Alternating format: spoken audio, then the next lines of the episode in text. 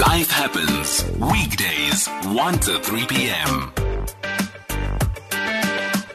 Seven minutes past two, you're listening to SFM Life Happens on 104 to 107 nationwide. My name is Khomotso KG Moeketsi. I'm in today for Phemelo Motene. So we want to talk about the impact of the lockdown on consumers. There's, uh, that's what we're looking at, uh, you know, because financial resources are beginning to weigh heavily on the minds of many South Africans under level three lockdown. In fact, uh, since the lockdown began, because the lockdown did begin under basically a very bad economic economic space. And when you look at the impact of the lockdown on consumers, a total of 76% of uh, respondents of a survey that uh, gets done weekly are concerned about their livelihoods uh, and the livelihoods of their family. One third of individuals don't have the financial means to continue to afford their rent, to be able to pay their monthly bond premiums. Uh, a further 34% of those respondents will stop paying rent or their bond bonds within the next three months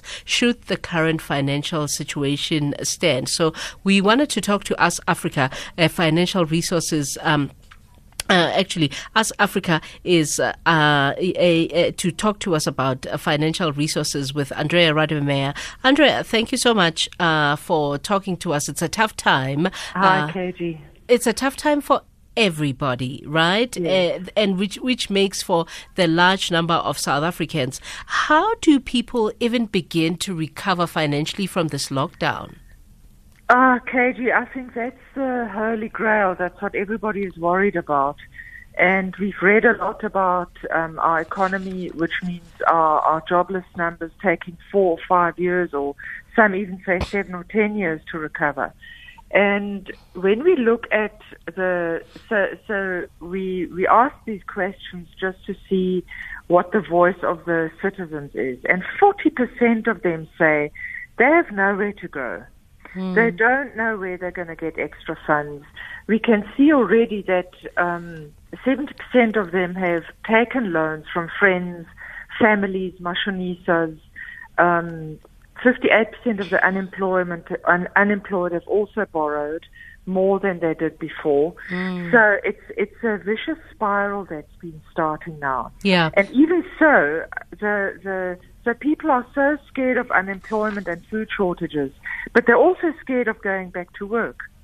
41% say they're scared to go back to work. So it's a bit of a people are really in a um, in a hard place. Yeah, uh, you know uh, the sample. How do you make up your sample? Are you able to tell us, uh, you know, uh, the hmm. variety mm. of people in terms of age, in terms of their yes. Uh, social standing or economic background? Yeah.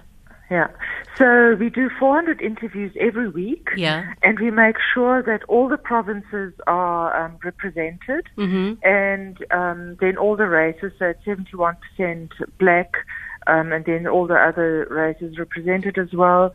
And the age groups, the income levels, um, it, it represents the South African population. Yeah, and and so the general feeling, what kind of general feeling do they have about the economic outlook uh, post COVID nineteen or even in COVID nineteen time? Because really, we don't know when we will be able to nip this thing where we need to nip it. Yes. So, KG, um, people are not managing because mm. since we're a um, company of psychologists, um, we understand how to ask people whether they're managing, and only 23% of our population say on a week to week basis that they're comfortable and they're managing.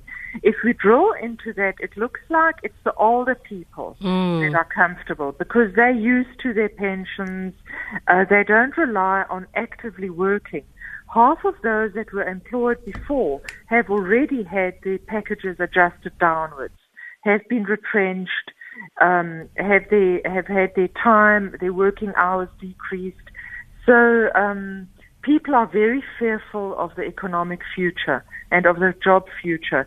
The the silver lining is that a quarter of all people say, despite this being the situation, they are still helping others. Yeah. They they continue paying their domestic workers and their gardeners. Um, they do a lot in charity. In fact, on another question, most people say that they see more charity from individuals, private people, than they see from business or government. Yeah. Which is amazing. Yeah. Um, so, I mean, in the end, are you able to give me just a snapshot of the kinds of questions that you do ask? Uh, maybe one or two or three of them. What do you say? So we ask them about how they're doing, how they're managing. Mm. They're not, and uh, you know, what is their food security, their financial health, their emotional health. We also have quite a big question on do they understand COVID? And about 90% do understand the symptoms and the reasons for the lockdown. Then we ask them about um, how do you feel about the lockdown? Mm. And we have 72% saying they're very frustrated they think the lockdown is too strict. They mm-hmm. would not go back a previous level.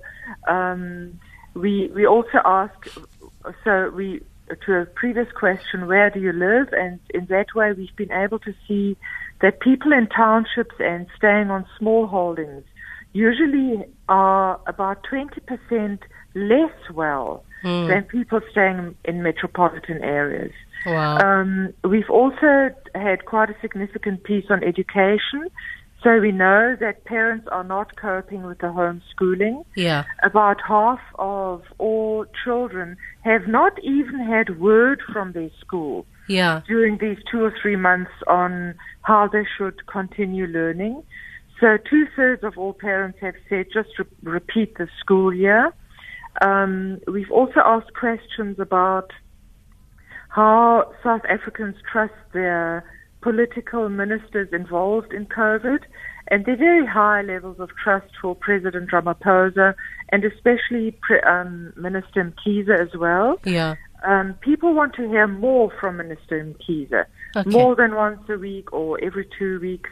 Yeah, because um, I suppose he's become our trusted source of information. Look, um, I'm sure there's a lot of work uh, you and your people have to do on a weekly basis because we are in uncharted territory uh, with uh, COVID 19. We all know nothing about nothing. Mm-hmm. So I'm sure we'll talk to you again. But thank you very much, Andrea, for your time. It's a pleasure, KG. Thank you. Andrea Rademeyer is the CEO and founder of Ask Africa.